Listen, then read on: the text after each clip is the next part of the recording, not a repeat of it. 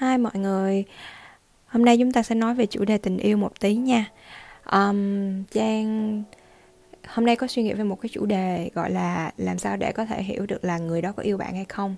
Thì um, Trang sẽ nói dựa trên hai lập trường. Thứ nhất là về người đàn ông và thế nào, và thứ hai là về người phụ nữ.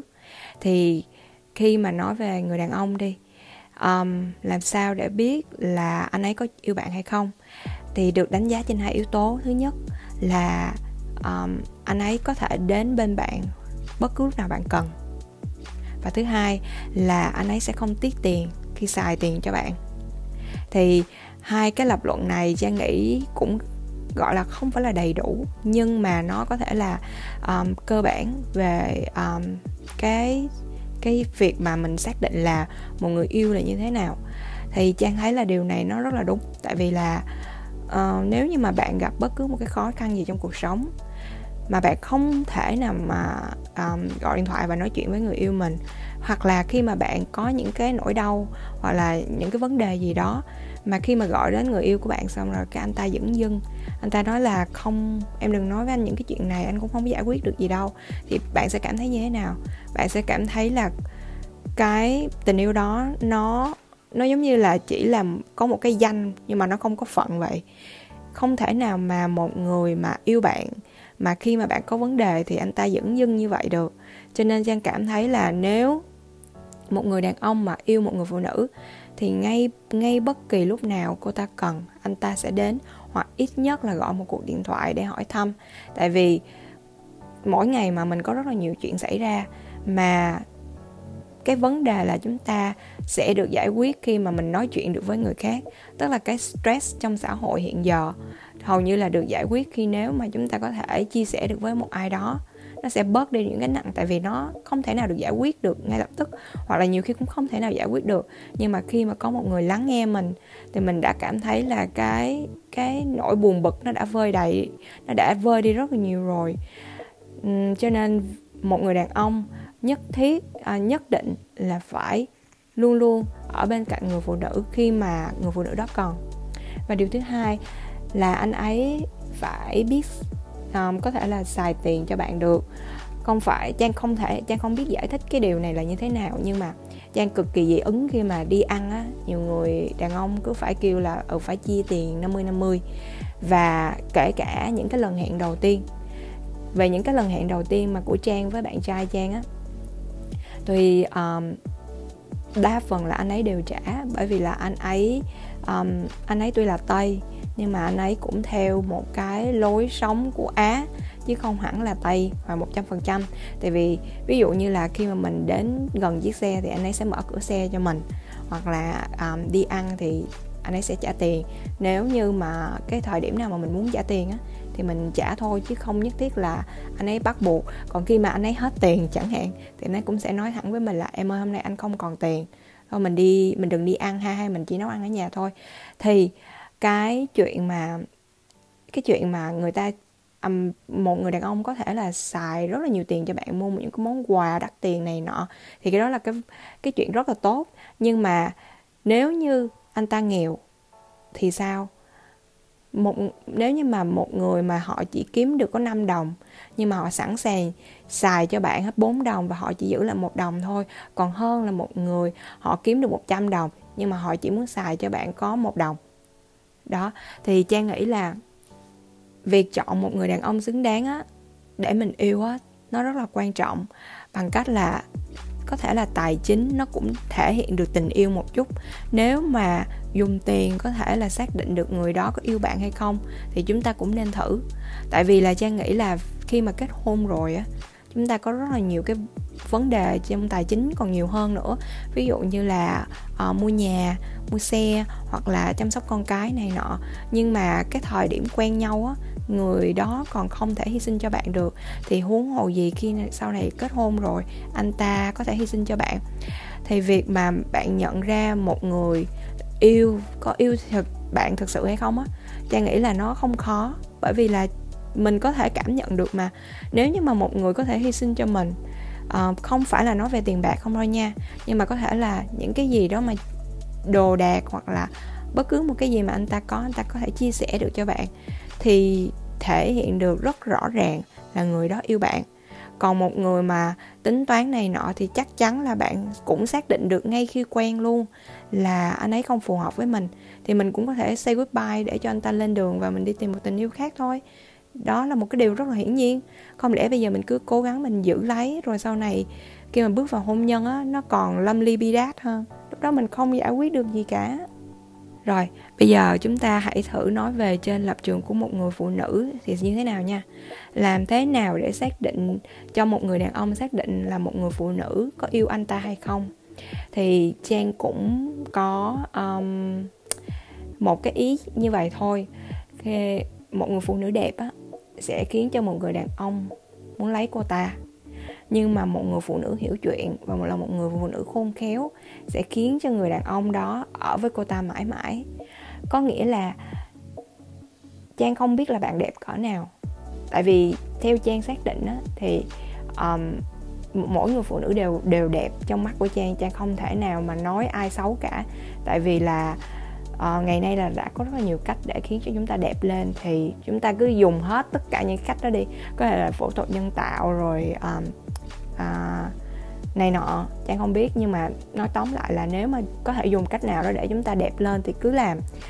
Nhưng cái chuyện mà chúng ta chăm sóc sắc đẹp bên ngoài có quan trọng bằng chăm sóc cái sắc đẹp bên trong hay không? Tại vì Trang cảm thấy là cái phần inside nó quan trọng hơn. Đối với Trang á, không phải là người đàn ông thôi nha, nhưng mà là một người phụ nữ, nói chuyện với một người phụ nữ thôi. Khi mà nói chuyện với một người mà họ quá chảnh, hoặc là quá tự cao, hoặc là họ uh, chỉ biết ích kỷ suy nghĩ về cái bản thân họ thôi á, thì mình ngồi nói chuyện một chút thôi là mình cũng đã cảm thấy là mình muốn đứng dậy lên mà mình bỏ đi rồi. Mình không thể nào mà có một cái cuộc đối thoại với một người như vậy rất là lâu. Cho nên là đàn ông họ cũng vậy thôi à. Họ muốn nói chuyện với một người có thể hiểu họ. Cho dù bạn có đẹp cỡ nào đi chăng nữa, nhưng mà con mắt á, nó không có thể nào mà thỏa lấp được cái tâm hồn của người, của con người được cả, đặc biệt là đàn ông.